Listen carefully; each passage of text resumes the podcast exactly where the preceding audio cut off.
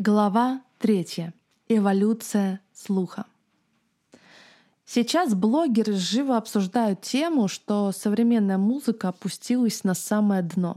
Стала максимально упрощенной, зомбирующей, этаким фастфудом для ушей. Но, как и в случае с общепитом, у каждого из нас есть осознанный выбор.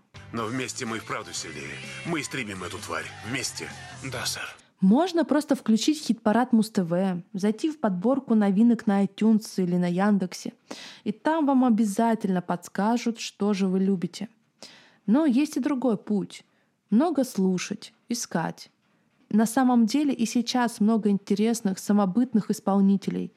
Просто, может, вы ничего о них не знаете — в конце концов, в музыке ведь важно не только то, что под нее прикольно подвигаться, но, как и в любом другом виде творчества, действительно хорошей музыки есть идея, особый взгляд автора на вещи. Можно ли изменить музыкальный вкус? Определенно да. Точнее, можно научиться слышать музыку глубже. Помню, на первом курсе института я попала на музыкальный фестиваль. На сцене играл джаз-бенд — и выступление длилось где-то около часа. Поначалу меня заинтересовало то, что я услышала. Это ведь джаз. Но, если честно, минут через 20 я начала уставать. Спустя время я э, брала уроки по игре на пианино на эстрадно-джазовом факультете. Там часто сидел преподаватель, который постоянно слушал какой-нибудь джазовый концерт. Слушал и слушал. Что-то себе подмечал. Тогда для меня все это было чуть ли не какофонией звуков, да простят меня ценители джаза. Но также я поняла, что хоть мои уши и его уши слышат одну и ту же музыку, воспринимаем ее мы абсолютно по-разному. И будто что-то очень важное ускользало от меня.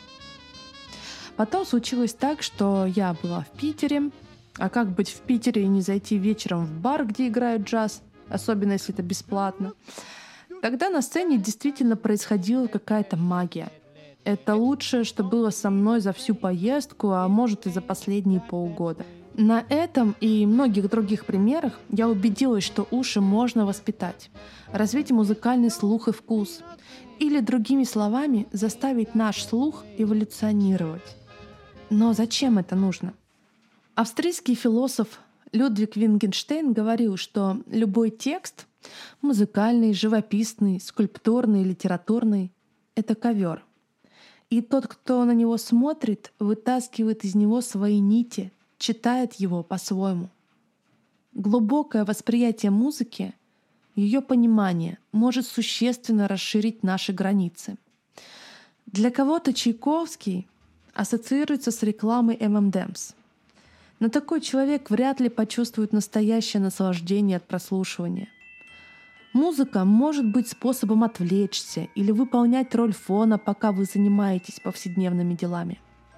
Или же может заставить вас почувствовать невероятный прилив эйфории, вызвать катарсис, открыть вам самих себя, заставить умереть и заново родиться.